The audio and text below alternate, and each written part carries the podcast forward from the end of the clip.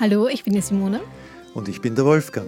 Und ihr hört gerade die Couchgespräche, den Podcast der FÖP, der Vereinigung österreichischer Psychotherapeutinnen und Psychotherapeuten. Vielleicht wundert ihr euch bereits über den Titel dieser Folge, da wir beim letzten Mal anklingen lassen haben, dass wir als nächstes ein Gespräch führen werden zum Thema Suizid und der Netflix-Serie 13 Reasons Why. Terminlich gab es aber ein paar Schwierigkeiten, deswegen haben wir uns inzwischen noch etwas anderes für euch überlegt. Ja, ganz genau. Nämlich ähm, beim letzten Gespräch zum Thema äh, Phytopharmaka äh, sind wir auf ein ganz wichtiges Thema nicht so intensiv eingegangen, das jetzt gerade sehr aktuell ist, nämlich Angststörungen. Wir sind deswegen wieder bei Schwabe Austria zu Gast und wieder zusammen mit äh, Albert Dorninger mit ganz viel Abstand. Und ja, hallo Albert, wir freuen uns, dass wir wieder Gelegenheit haben, miteinander zu plaudern. Hallo, grüß euch. Freude ist auch ganz meinerseits. Ähm, ich, erwähne es nochmal, Albert Dorninger ist äh, Magister, Pharmazeut äh, und Head of Scientific Services bei der Pharmic Academy, also ein sehr kompetenter Gesprächspartner. Und wie gesagt, Thema ist heute Angststörungen. Ähm, die sind ja in der gegenwärtigen Pandemie mehr und mehr ein Thema. Ähm, alle Bevölkerungsgruppen sind betroffen, besonders, das haben wir uns heute mal auch äh, vorgenommen, dass wir Kinder und Jugendliche ansprechen. Die leiden besonders unter diversen Ängsten. Ähm, manche fürchten sich dass ihre Eltern krank werden könnten und sterben. Andere haben Angst, dass sie selber krank werden. Äh, dann gibt es auch Jugendliche, die Angst haben vor einer ungewissen Zukunft, wie das sein wird nach der Pandemie, wie die Zukunftsaussichten, wie die Chancen sein werden und vieles mehr wahrscheinlich. Ähm, und die Frage aus deiner Sicht, Albert, welche Rolle können da Phytopharmaka oder Psychopharmaka generell spielen? Also Psychopharmakologisch betrachtet spielen sie aus meiner Sicht eine sehr große Rolle. Äh, wir haben die klassischen synthetischen Wirkstoffe, selektive Serotonin-Wiederaufnahmehemmer, Benzodiazepine, äh, die in diesem Bereich zugelassen sind, auch und vor allem jetzt sehr moderne phytotherapeutische Wirkstoffe. Eigentlich der, einer der modernsten äh, Wirkstoffe in diesem Sektor kommt aus dem phytotherapeutischen Sektor, das Lavendelöl ist äh, bei Angsterkrankungen sehr gut einsetzbar und im Vergleich auch zu, zu synthetischen Präparaten sehr nebenwirkungsarm. Leider ist zum Beispiel unser Präparat auf dem Sektor erst ab 18 Jahren äh, zugelassen, äh, was auch das Problem bei vielen Medikationen ausmacht, dass es bei Kindern und bei Jugendlichen sehr oft äh, schwieriger ist, äh, eine Zulassung zu erhalten, einfach weil man die Erfahrung mit dem Präparat sehr oft noch nicht hat und das sich erst mit der Zeit ergibt. Äh, da muss ich gleich einhaken, weil ähm, da gibt es mehrere Facetten an der Geschichte. Einerseits ist es ja so, dass auch viele von den neuen Antidepressiva keine Zulassung haben im Kinder- und Jugendbereich. Also die meisten dieser neueren Medikamente, äh, da, die Pharmafirmen tun sich das auch oft nicht an, weil Studien im Kinder- und Jugendbereich sehr viel aufwendiger sind. Man braucht das Einverständnis der Eltern. Äh, man muss sehr viel vorsichtiger sein, klarerweise bei Kindern und Jugendlichen, wo auch noch das Gehirn und die Psyche sich entwickeln. Also was das betrifft, gelten dann für die Phytopharmaka offenbar die gleichen Richtlinien wie für andere Standardmedikamente oder schulmedizinische Medikamente? Genauso ist es. Also der Vorteil auf Phytopharmaka-Seite wäre, dass man sehr oft in diesem Bereich schon eine sehr lange Erfahrung aus, äh, seitens der traditionellen Anwendung der Präparate hat. Die modernen Phytotherapeutika ähm, sind sogenannte Vollzulassungen, die auch allen Standards von herkömmlichen synthetischen Präparaten ähm, gerecht werden. Das heißt, es gibt äh, multizentrische, randomisierte, placebo-kontrollierte, mhm. doppelblinde Studien, sogenannte Goldstandardstudien, die auch den wissenschaftlichen Standard dieser der Präparate, wie in dem Beispiel das Lavendelöl, auf diesen Status heben. Äh, aber genauso wie du sagst, es ist das Thema dass eben im äh, Jugend-, im Kinderbereich das sehr schwierig ist. Es gibt natürlich bei allen klinischen Studien eine Ethikkommission. Es äh, muss das Einverständnis der Erziehungsberechtigten da sein und vor allem in Bereichen, in dem das jetzt nicht akut lebensbedrohlich ist, ist man da natürlich vorsichtig, äh, gerade wenn es äh, um den Nachwuchs geht, dass man sagt, ja, gibt es nicht schon Präparate, die bekannt sind, altbewährte Präparate, die dann eingesetzt werden. Ähm, eine weitere Facette ist ja auch, dass, das ist eine, ein Vorbehalt, der vor allem aus, äh, von Seiten der Psychotherapie kommt, dass dies, alle diese Medikamente und Substanzen Ängste bloß symptomatisch behandeln, aber nicht die Ursache, die gewissermaßen dahinter steht. Und Eltern haben auch oft die Sorge, dass äh, wenn das ihren Kindern oder den Jugendlichen gegeben wird, das äh, nachhaltig irgendwelche Nebenwirkungen verursacht. Wir sehen das jetzt ja gerade auch bei der Pandemiegeschichte. Nicht? Also eine, ein Impfstoff, der möglicherweise irgendwelche Nebenwirkungen haben könnte, von dem wir heute noch nicht wissen, was das sein wird oder so. Was ist denn da deine Antwort aus Sicht der, der, Pharmakolo der, der Pharmazie, der Pharmakologie?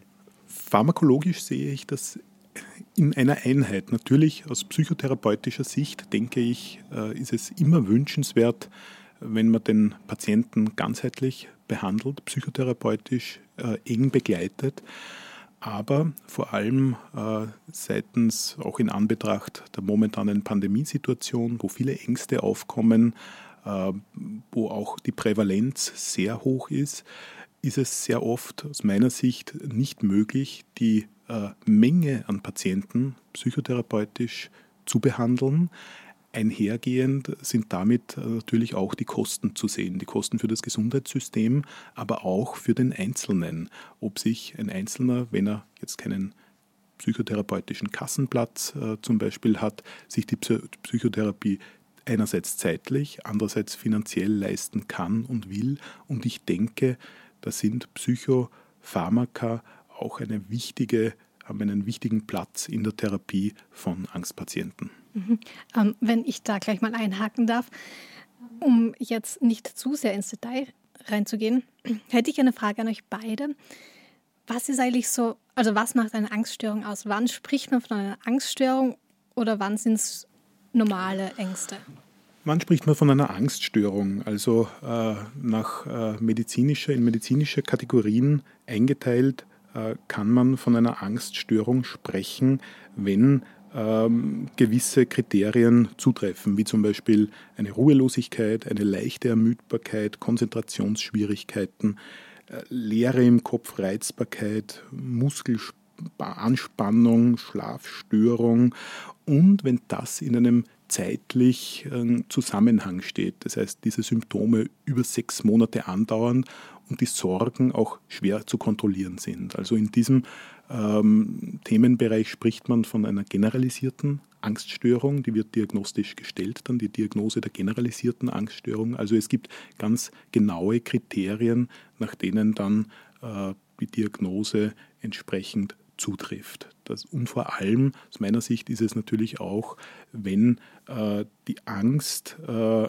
einen Grad überschreitet, äh, der den Alltag entsprechend einschränkt und äh, das persönliche Wohlbefinden das Leben entsprechend einschränkt, nachdem ja auch die Gesundheit äh, nach WHO-Definition entsprechend die Gesundheit definiert ist, dass man auch psychisch gesund ist. Mhm. Ähm, was sind das so die ersten Anzeichen? Also wie erkennt man, dass es jetzt wirklich schon eine Angststörung ist? Wie gesagt, äh, man erkennt, äh, wenn äh, mehrere Symptome, diese körperlichen Symptome, wie zum Beispiel die leichte Ermüdbarkeit, die Konzentrationsschwierigkeiten, die Leere im Kopf, Reizbarkeit, eintreten und diese über einen längeren Zeitraum fortwährend bestehen und entsprechend schwer kontrollierbare Sorgen da sind. Das wäre eine generalisierte Angststörung. Die Schwelle davor ist die sogenannte subsyndromale Angststörung, für die es auch eine Indikation äh, im Arzneimittelbereich gibt, äh, wo es zugelassene Präparate gibt, eben zum Beispiel im phytotherapeutischen Bereich, wo diese Symptome, ähm, nur zwei dieser Symptome zutreffen und diese erst über einen Zeitraum von drei Monaten bestehen. Und die Sorgen möglicherweise schwer zu kontrollieren sind. Das heißt, es ist in einem zeitlichen Kontext und in einem körperlichen, dass man merkt, man kann schlecht schlafen, man hat Muskelverspannungen, man hat entsprechende, ist äh, überreizt äh, und äh, hat diese körperlichen Symptome, dann weist es auf eine äh, subsyndromale, beziehungsweise wenn sie sich stärker manifestiert, auf eine generalisierte Angststörung hin.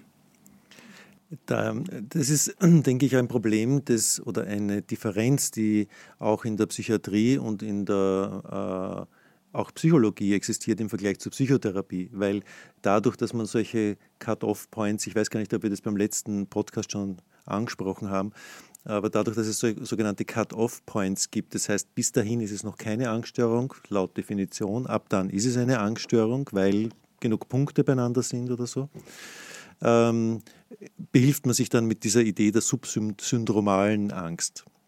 Äh, auch weil dadurch daran die Indikationen gebunden sind. Nicht? Also dass zum Beispiel die Krankenkassen das, die Behandlung bezahlen oder so etwas. Von psychotherapeutischer Seite würde man das als ein Kontinuum betrachten. Ähm, auch die Definition, die psychiatrische, dass das in inadäquater Form, also dass das in überschießender Form bei inadäquaten Aus, äh, äh, Reizauslösern auftritt, beispielsweise, ähm, ist meiner Ansicht nach auch ein bisschen schwammige äh, Definition, weil was ist inadäquat, was ist überschießend, ähm, wenn ich mich bedroht fühle durch äh, zum Beispiel nicht, in dieser Gesch Pandemiesituation, nicht, wenn ich mich bedroht fühle, dass ich die Krankheit bekommen könnte und sterben könnte, ist das inadäquat oder ist es nicht inadäquat? Nicht? Handelt es sich dann um eine Angststörung oder habe ich einfach berechtigterweise Angst, ist aber trotzdem schwer auszuhalten? Hm? Äh, in einem solchen Fall, also von psychotherapeutischer Seite würde man das als ein Kontinuum betrachten. Und vor allem, es ist auch nicht keine lineare Geschichte, sondern mal ist es mehr, mal ist es weniger, dann gibt es wieder irgendeinen Auslöser, irgendeine Nachricht in den Medien oder so, die das dann wieder befeuert. Und äh, das sind ja fließende Verläufe, die auf, aufwärts, auf und ab gehen und nicht äh, so linear ansteigen bis zu einem Maximum. Mhm. Ähm, ab wann würdest du empfehlen, dass man sich wirklich Hilfe sucht, professionelles Hilfe? Naja, ähm, wie der Albert schon gesagt hat, es hilft, äh, manche Menschen nehmen ihre eigene Angst nicht wirklich gut wahr. Ich habe eine alte Tante gehabt, die, ähm, die hat gemeint, sie kennt, weiß gar nicht, was Angst ist, beispielsweise. Ja, aber die hat viel Angst gehabt die hat es nur nicht als Angst wahrgenommen, sondern sie hat es vor allem als körperliche Symptome wahrgenommen. Da helfen dann solche Listen mit Symptomen ganz gut, weil man sich an denen orientieren kann und sagen kann, okay, das deutet doch auf eine Angststörung hin oder auf eine Mischung aus Angst und Depression. Man nimmt ja auch an, dass bei den Hausärzten äh, enorm viele Leute eigentlich mit solchen psychischen Problemen sitzen, die aber körperliche Symptome angeben, weil sie die körperlichen Symptome besser wahrnehmen als die psychischen. Wenn ich da jetzt auch noch aus dem Arzneimittelsektor ähm, noch ein Beispiel bringen darf, ist genau das, was du, Wolfgang, da jetzt äh, erörtert hast, auch findet sich in den Unterlagen der Zulassungsbehörde wieder, nämlich zum Beispiel bei einem phytotherapeutischen Präparat, das jetzt auf den Markt gebracht worden ist, sind diese körperlichen Symptome in der Gebrauchsinformation mit aufgenommen, einfach weil sich der Laie, der Patient, äh, sich unter dem, der Indikation der temporären ängstlichen Verstimmung jetzt bildlich nichts vorstellen kann, aber diese körperlichen Symptome, die damit einhergehen, sind in der Gebrauchsinformation drin. Interessanterweise dann in der Fachinformation nicht, weil man davon ausgeht, dass das Fachpersonal, der Arzt, Allgemeinmediziner, Psychiater weiß, was eben entsprechend die Symptome da sind.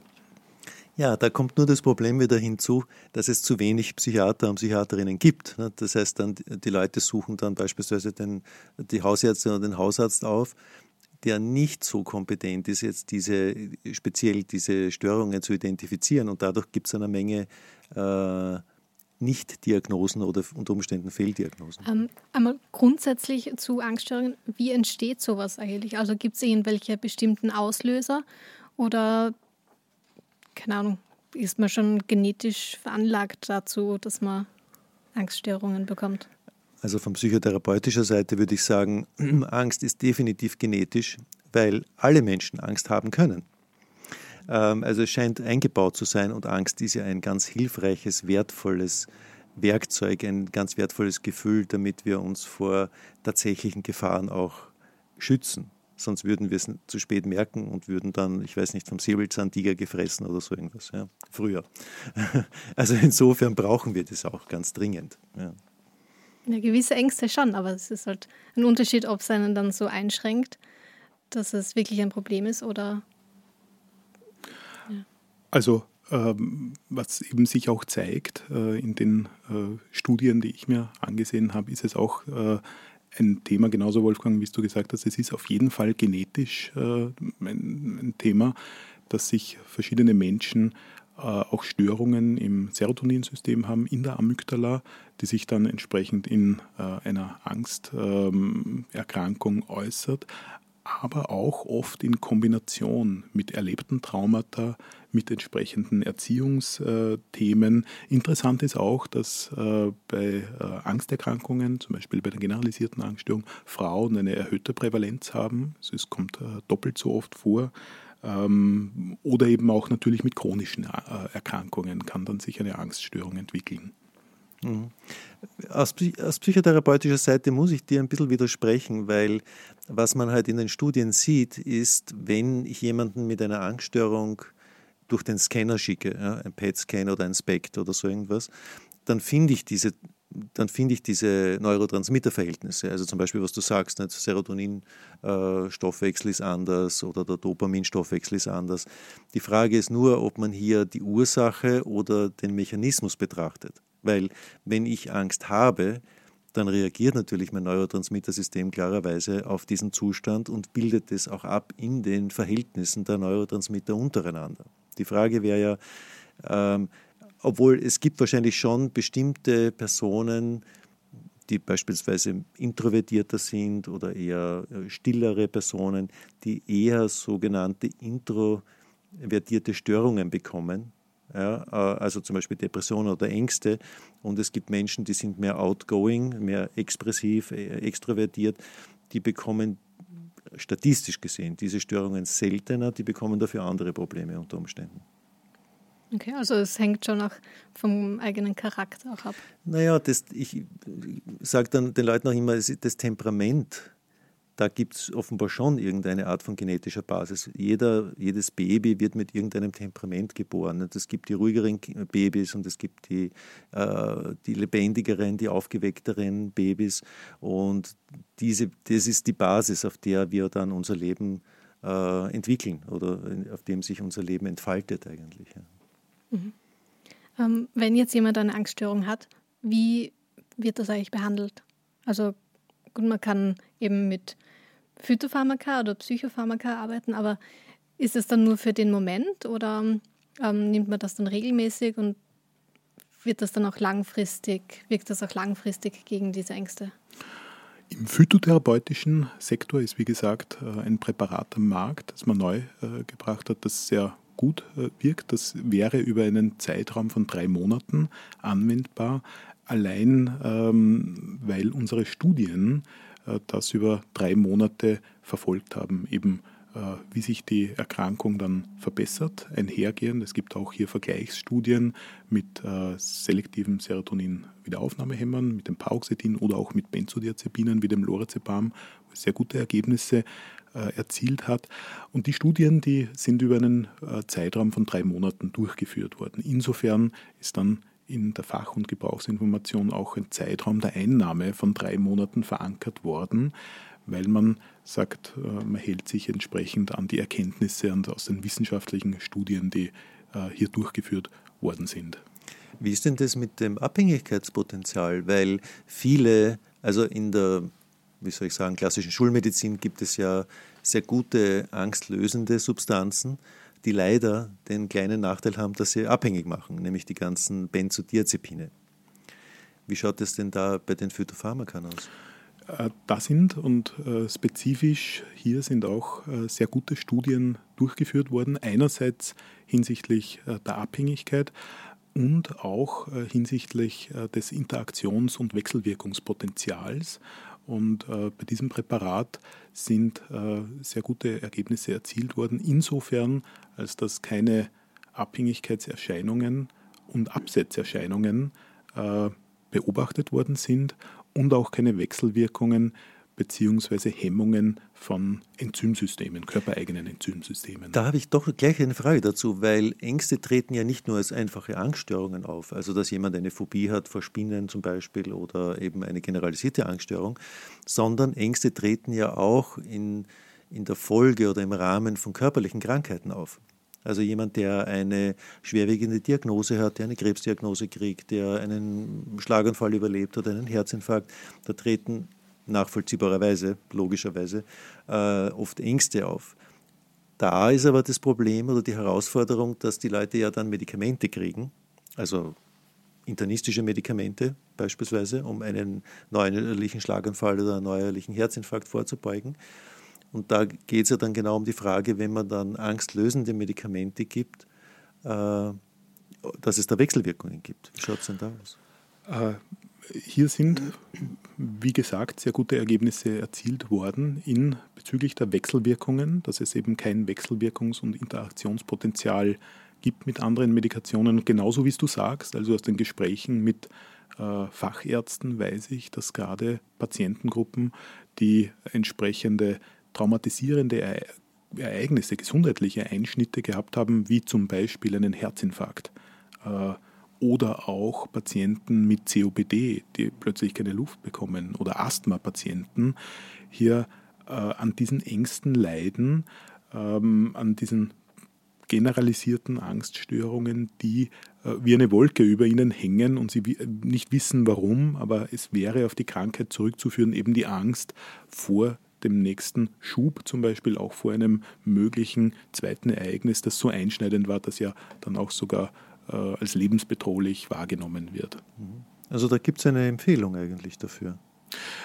Diese Fachärzte haben mir gesagt, dass sie das in dieser Hinsicht mhm. auch sehr gerne anwenden, vor allem weil es äh, im Vergleich zu synthetischen Präparaten auch ein äh, sehr gut nebenwirkungsarmes und wechselwirkungsarmes Wirkspektrum hat. Mhm. Ähm, um nochmal über allgemeine Ängste zu sprechen. Ähm, ich habe vor kurzem mal in einem TED-Talk gehört, dass es, also dass Angst gewisse Muskeln im Gehirn ähm, beansprucht, die aber auch trainiert werden können. Ähm, deswegen meine Frage, stimmt das? Und wäre es dann nicht auch ein Lösungsansatz, dass man zum Beispiel sich regelmäßig kleineren Ängsten stellt, um dann langfristig besser mit Angstsituationen umgehen zu können? Oder und können da vielleicht auch Phytopharmaka helfen? Also Phytopharmaka können meiner Meinung sehr gut ähm, in dem Zusammenhang helfen, als dass die Phytopharmaka einen sehr niederschwelligen Zugang zur Arzneimitteltherapie bieten. Viele sind rezeptfrei erhältlich und gut wirksam in diesem Aspekt. Und aus meiner Sicht können sie ähm, die präventive Therapie beziehungsweise die Therapien, die dann, Wolfgang, vielleicht kannst du das dann genauer ausführen, die meines Wissens in der Psychotherapie dann eine Rolle spielen, unterstützen, wie zum Beispiel die Konfrontationstherapie, die systematische Desensibilisierung, äh, wo das dann natürlich auch eine gewisse Überwindung wahrscheinlich darstellt für den Patienten. Aber additiv zu dieser Therapie, denke ich, ist es oder wäre es eine gute Ergänzung. Ja, das führt uns in die Tiefen auch der, der Psyche und der Psychotherapie hinein, weil es auch innerhalb der Psychotherapie verschiedene Schulen gibt, wie man mit äh, beispielsweise Angst oder Ängsten oder Angststörungen umgehen kann. Eine Möglichkeit wäre beispielsweise so ein Expositionstraining, wie du das angesprochen hast, äh, eine, eine verhaltenstherapeutisch orientierte Behandlung, die oft kurzfristig gute Ergebnisse erzielt. Es gibt andere äh, Psychotherapierichtungen, die eher äh, in die Tiefe, in der Tiefe suchen nach Zusammenhängen mit früheren Ängsten, mit früheren Situationen, die gewissermaßen als Blaupause dienen für die aktuellen Ängste weil beispielsweise Kinder, alle Kinder Angst erleben. Nicht? Je nach Alter, in den verschiedenen Entwicklungsphasen erleben Kinder Ängste und dann ist immer die Frage, wie gehen die Erziehungspersonen äh, mit diesen Ängsten um. Also da spricht man von einem Containment, also kann, kann das, also wie ein Container, nicht? kann die Angst einen gewissen Rahmen haben, wo dann die Kinder auch das erfahren, dass die Angst kommen kann, aber auch wieder geht. Und das sind alles äh, Mechanismen oder Strategien, wie man mit Ängsten auch später im Leben dann besser oder schlechter zurechtkommt. Jedenfalls ist unser Gehirn oder unsere Psyche auch gleichzeitig ein äh, Mustererkennungs- und Routine-Etablierungsorgan gewissermaßen. Also wir bilden Muster heraus und diese Muster lassen wir automatisch ablaufen. Radfahren, Schwimmen beispielsweise ne, oder Autofahren. Das sind Dinge, die wir, die wir irgendwie automatisieren lernen. Und insofern, wenn du meinst, es gibt gewisse Muskeln im Gehirn, also im Gehirn gibt es eigentlich keine Muskeln, weil also das ist ein anderes Gewebe. Ja. Ähm, aber was es gibt, ist ähm, äh, Routinen, die sich ausbilden, Muster, die sich ausbilden. Und natürlich kann man das auch gewissermaßen, wenn das wieder und wieder geschieht, lernen. Unter Anführungszeichen. Also Ängste kann man gewissermaßen lernen, indem man sie immer wieder und wieder durchlebt und verstärkt. Dann etabliert sich das massiver. Und das Ziel jeder Therapie ist eigentlich, diese Verstärker mal zu unterbrechen. Da können zum Beispiel Medikamente durchaus hilfreich sein, dass die mal äh, diesen, diesen Kreislauf unterbrechen, sodass man sich dann in eine andere Richtung orientieren kann. Mhm. Also ist es jetzt nicht gut, wenn man sich immer wieder mit dem ähm, Thema beschäftigt wird, man Doch, doch, das, das, wird sogar in Therapie gemacht. Also in mhm. verhaltenstherapeutischen äh, orientierten Therapien wird das sogar gemacht, dieses Expositionstraining. Allerdings kann man das jetzt nicht einfach machen, indem man sich regelmäßig dem Schrecken aussetzt, sondern indem man das strukturiert angeht. Also das heißt, man schaut sich diese Angst mal aus einer gewissen sicheren Distanz an, äh, beobachtet die eigenen Reaktionen, auch körperlichen Reaktionen, die dazugehören. Also was macht mein Herz, was macht mein Kreislauf, fange ich an zu schwitzen, wie ist meine Atmung und solche Dinge. Und, da, und wenn man das äh, lernt und wenn man diesen Fokus lernt, dann kann man sich dann immer besser und immer gezielter, immer mehr, immer näher dieser Angst aussetzen und irgendwann kann die dann auch gehen, die kann dann verschwinden. Mhm. Ähm, wie kann man eigentlich so als externe Person ähm, den Prozess unterstützen. Also ich habe mal beruflich mit einem Kind zu tun gehabt. Ähm, der war, glaube ich, acht Jahre alt. Und der hat sich selbst immer wieder mit seinen Ängsten konfrontiert. Also der hat die ganze Zeit geredet vom Krampus zum Beispiel. Mhm. Ähm, Gibt es da irgendwelche Möglichkeiten? Also außer, dass man sagt, ja, der kommt jetzt eh nicht mehr, der war schon da oder so. Na, solche Beruhigungsstrategien funktionieren nicht, wenn es die Kinder nicht glauben können. Und vor allem mhm. in dem Alter gibt es noch sehr viel magisches Denken, äh, sodass die Eltern ja das auch nicht sicher sagen können, das wird nicht wieder geschehen. Äh, also gerade bei so Dingen wie Krampus, glaube ich, der kommt jedes Jahr oder könnte jedes Jahr kommen. Ähm, bei Kindern hilft aber auch so eine magische, so ein magisches Beschwörungsritual gewissermaßen ganz gut, äh, ihnen etwas an die Hand zu geben, was ihnen Sicherheit gibt. Also ich habe das mal mit einem zufällig auch achtjährigen Buben gehabt, der ja dann äh, von irgendeiner Tante oder einem Onkel ein großes Stofftier geschenkt bekommen hat und er diesem Stofftier eine große Mächtigkeit zugeschrieben hat, das ihn beschützen konnte, irgendein Tiger oder irgendwas. Ähm, und, und, und das hat dem Kind so viel Sicherheit gegeben, dass die Ängste dann auch gehen konnten. Also wenn das funktioniert. Ne, mhm. Ne, die, Voraussetzung ist immer auch, dass die Eltern bereit sind, das mitzumachen und, uh, und diesen Prozess zu unterstützen, natürlich. Ja. Mhm. Und wie schaut das jetzt aus mit ähm, schon älteren Menschen? Also, also die, lassen sich nicht so leicht, die lassen sich nicht so leicht magisch verzaubern. Ja, eben. Das ist ein gewisser Nachteil, fürchte ich. Also wenn man schon merkt, okay, eine ähm, Bekannte von mir hat zum Beispiel Ängste oder auch Probleme mit Panikattacken. Wie kann man da als außenstehende Person helfen? An und für sich, es gibt ja da sogar Leitlinien von der Deutschen Gesellschaft für Psychiatrie, Psychotherapie und Neurologie, die DGPPN, und die empfiehlt Psychotherapie bei diesen ganzen Ängsten eigentlich, äh, weil das nachhaltig die Ängste zum Verschwinden bringen kann. Das gelingt, das ist auch so, es braucht manchmal Zeit. Ähm, und da ist eben die Frage, welche Therapierichtung und natürlich kommt da auch die Frage ins Spiel, ob man den Leuten dann Medikamente äh, vorübergehend geben kann, um den Prozess zu unterstützen. Ein Beispiel sind Panikattacken. Also Leute, die unter Panikattacken leiden, die sind sehr dankbar, wenn sie etwas an die Hand bekommen, was ihnen kurzfristig und unmittelbar helfen kann, die Ängste zu bessern. Ich weiß gar nicht, wie ist das bei diesen Phytopharmakern? Äh, wie schnell wirken die denn dann überhaupt? Also äh, der Wirkeintritt bei den Phytopharmakern ist äh, in der Regel etwas später als bei herkömmlichen synthetischen Präparaten.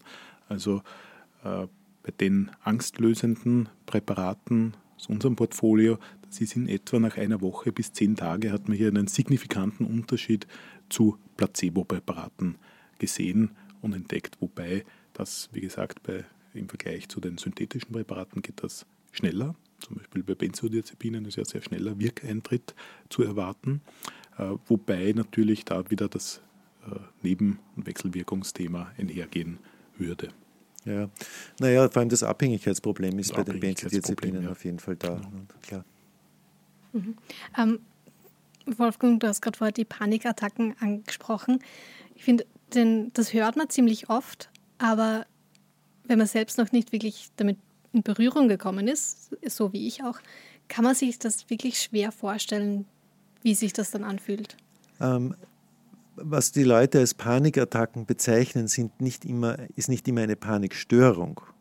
Also wenn ich ähm, Angst vor Spinnen habe oder vor Schlangen, kann sich das auch bis zu einem panikartigen Zustand aufschaukeln.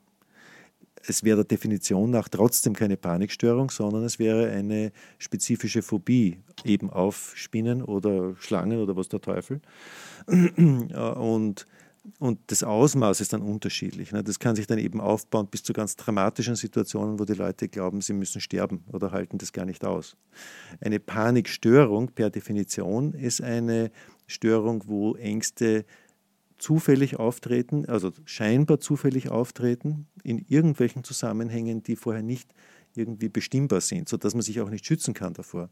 Also vor Spinnen kann ich mich mehr oder weniger schützen oder ich kann versuchen, sie zu vermeiden. Ähm, eine, eine Bekannte von mir, die ist dann immer mit mehreren Insektensprays ausgerückt, wenn sie irgendwo aufs Land gefahren ist, nicht, um sicher zu sein, dass in dem Zimmer, in dem sie schläft, keine Spinnen überleben werden oder so. Mir helfen ähm, meine Katzen zu informieren. Bitte? Mir helfen da meine Katzen. Das sind meine Spinnenfänger. Weil die, ich ja weil ich auch. Okay. Ich hasse Spinnen. Okay, gut, dann habe ich das richtig erwischt, zufällig. Äh, wusste ich gar nicht. Ähm, aber, aber eine Panikstörung per se da gibt es keinen solchen Auslöser. Das zeigt sich dann erst in der Psychotherapie, dass es unbewusste Auslöser gibt, die sich dann in verschiedenen Situationen bemerkbar machen. Ähm, jetzt auch in Verbindung mit der jetzigen Situation, mit der Pandemie. Also ich habe von einer Studie gehört, die gezeigt hat, dass Menschen mit Depressionen eher schwere Verläufe haben bei einer Infektion mit Covid-19. Ähm, könnte das bei Angststörungen auch so sein? Also mir ist keine Studie bekannt, die äh, bei Angststörungen äh, den Verlauf äh, von Covid-19, wo das entsprechend äh, der schwere Verlauf beschrieben wird, könnte man aber durchaus vorstellen, also es gibt Studien, die psychische Erkrankungen allgemein in Korrelation mit einem schwereren Verlauf von Covid-19 bringen einhergehend damit, ähm, dass es Risikopatienten, Risikogruppen gibt, wie zum Beispiel ältere, übergewichtige Diabetespatienten und andere, ist es aber für mich ähm, sehr eingänglich, dass auch psychische Erkrankungen ähm, einen schwereren Verlauf oder Menschen mit psychischen Erkrankungen einen schwereren Verlauf haben können. Aus dieser Tatsache, dass es äh, mittlerweile ja als Einheit die äh, Psyche und der Körper gesehen wird und äh, mit einer entsprechenden psychischen Erkrankung auch andere körperliche Erkrankungen oft einhergehen und einen schwereren Verlauf nehmen. Äh, insofern ist es meiner Meinung durchaus denkbar, dass die Angsterkrankungen hier auch oder Menschen mit Angsterkrankung auch einen schwereren Verlauf von Covid-19 äh, nehmen können, wobei es hier auch eine Interaktion gibt. Natürlich äh, im Zuge oder im, im Rahmen dieser Pandemie treten Angsterkrankungen mittlerweile auch verstärkt auf. Also es ist eine gegenseitige Wechselwirkung, dass bei Menschen jetzt stärker diese subsyndromale generalisierte Angststörungen auftreten, da das ein Trigger ist. Es ist einerseits medial, es ist ständig ein Thema, ähm, andererseits merken Menschen in ihrem Umfeld erkranken, Menschen haben einen stärkeren Verlauf, haben entsprechend auch äh, das sogenannte Long-Covid-Syndrom, wo es natürlich darum geht, dass man auch, nachdem man unmittelbar genesen ist, nach der Erkrankung längere Nebenwirkungen aus der Erkrankung mitnimmt, eben wie den Geruchs-, Geschmacksverlust, auch Kopfschmerzen teilweise, längere Müdigkeiten. Äh, und das erzeugt natürlich Ängste, die sich dann auch immer mehr manifestieren und stärker werden bis hin zur generalisierten Angststörung dann. Hm. Wenn man sich logisch überlegt, verwundert es einen auch gar nicht, weil wenn ich einen Risikofaktor habe, weil ich alt bin, weil ich Diabetes habe, weil ich eine Lungenerkrankung habe und ich weiß, und das ist medial, kommt es wirklich an jeden, äh, wird es an jeden herangetragen, äh, dass das ein Problem darstellt, dann dann bin ich einfach besorgter, als wenn ich äh, jung, fit, dynamisch und sonst was bin. Obwohl das nicht heißt, dass die es nicht auch kriegen können oder dass die nicht auch schwere Verläufe haben können. Aber wenn ich schon mal von Haus aus gewisse äh, Risikofaktoren mitbringe, dann bin ich schon mal ängstlich. Und wenn ich dann die Erkrankung tatsächlich bekomme, dann blüht es auf wie nur. Also ich, ich würde mich nicht wundern, also ich glaube, ich würde selber einfach dann Panik schieben, ähm, dass ich sterben könnte an dem. Und es sterben ja auch Leute dran, also es ist ja jetzt nicht aus der Luft gegriffen. Das ist zum Beispiel übrigens aber auch eine ganz schwierige Frage. Ist es jetzt eine Angststörung im Sinne einer überschießenden Angst bei inadäquaten Auslösern? Das wäre die Definition. Oder ist es eine nachvollziehbare, vernünftige Angst oder vernünftig im Sinne von äh, zumindest nachvollziehbare Angst, weil es sich hier ja wirklich um eine Bedrohung handelt. Und wahrscheinlich sind die Übergänge auch fließend hier. Gibt es eigentlich schon aktuelle Zahlen, ähm, ob sich da oder, oder wie sich da die Anzahl an Menschen mit Angststörungen verstärkt haben?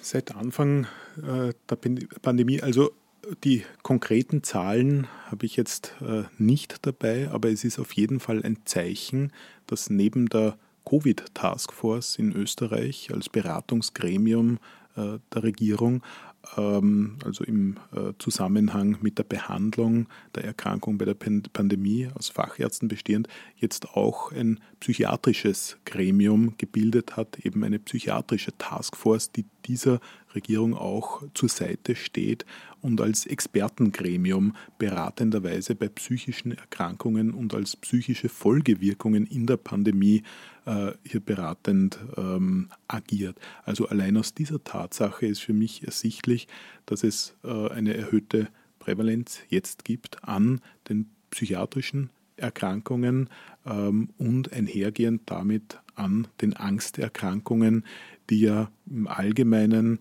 eine relativ hohe Prävalenz haben. Also wir haben hier Zahlen von 20 Prozent ähm, von Menschen, die an Angsterkrankungen im Laufe des Lebens erkranken, ähm, mit einer äh, doppelten Wahrscheinlichkeit bei Frauen. Ähm, und das ist doch ein relativ hoher äh, Faktor. Hm. Also die Zahlen, die ich kenne, sind sogar 20 bis 25 Prozent. Das heißt, jeder fünfte oder jeder vierte äh, erlebt irgendwann im Leben eine behandlungswürdige Angststörung. Also das sind doch äh, enorme Zahlen, muss man sagen.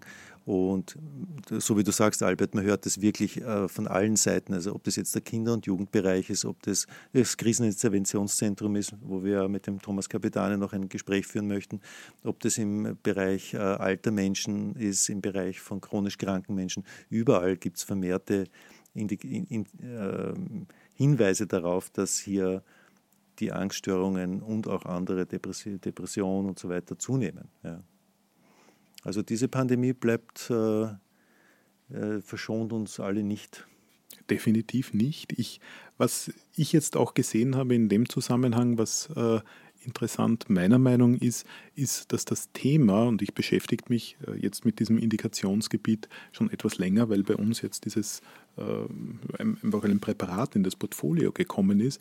Und vor der Pandemie habe ich bemerkt, dass das sehr oft im Laienbereich, äh, Arztbereich natürlich weniger, aber im Laienbereich praktisch etwas stigmatisiert ist, diese Erkrankung, dass einfach eine äh, temporäre ängstliche Verstimmung, generalisierte Angststörung. Es ist mit einem Stigma belegt, dass man eben solche psychiatrischen Störungen, Erkrankungen nicht gerne wahrhaben will, äh, auch nicht gerne zugibt und deshalb teilweise auch die Erkrankung verschleppt wird und erst, äh, wenn man wirklich nicht mehr anders kann, dann den Arzt aufsucht und sich Hilfe sucht. Und mittlerweile im Zuge der Pandemie sehe ich von vielen Seiten, dass es medial aufgegriffen wird, ähm, dass es immer wieder in der Laienpresse Artikel äh, über die Angsterkrankungen gibt und es ist einfach ein breiteres Feld und da aus meiner Sicht wäre auch zu hoffen, dass sich äh, diese Stigmatisierung etwas legt und dass man sagt, na, diese Erkrankungsart ist auch etwas, Anführungszeichen, Normales, es kann jeden treffen, es kann passieren und dann äh, muss man entsprechend die Therapie suchen und die beste Therapie für sich auswählen.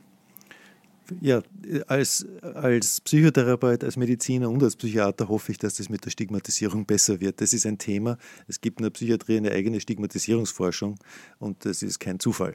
Klar. Ja, hm.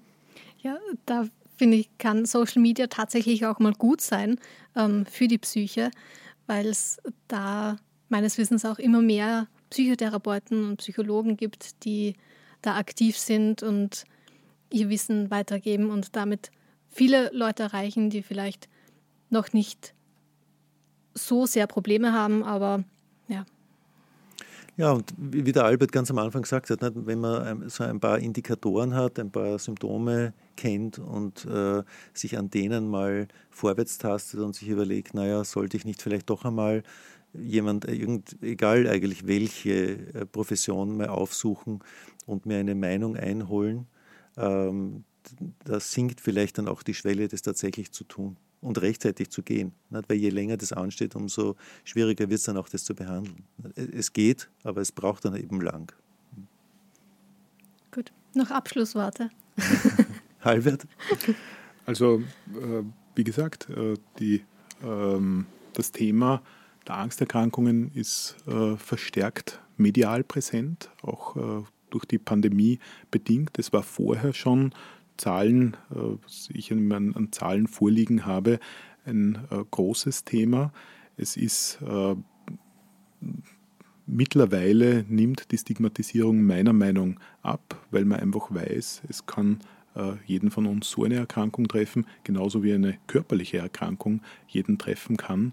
Und es sei zu hoffen, dass man hier auch im phytotherapeutischen Bereich aus meiner Sicht gute äh, Präparate hat. Mittlerweile steht ein gutes Präparat hier zur Verfügung und äh, wo auch der Zugang relativ niederschwellig ist, einfach weil es äh, im phytotherapeutischen Bereich weniger die Rezeptpflicht vorherrscht, sondern als äh, frei verkäufliche Präparate in der Apotheke, die eben gut wirksam sind, erhältlich sind.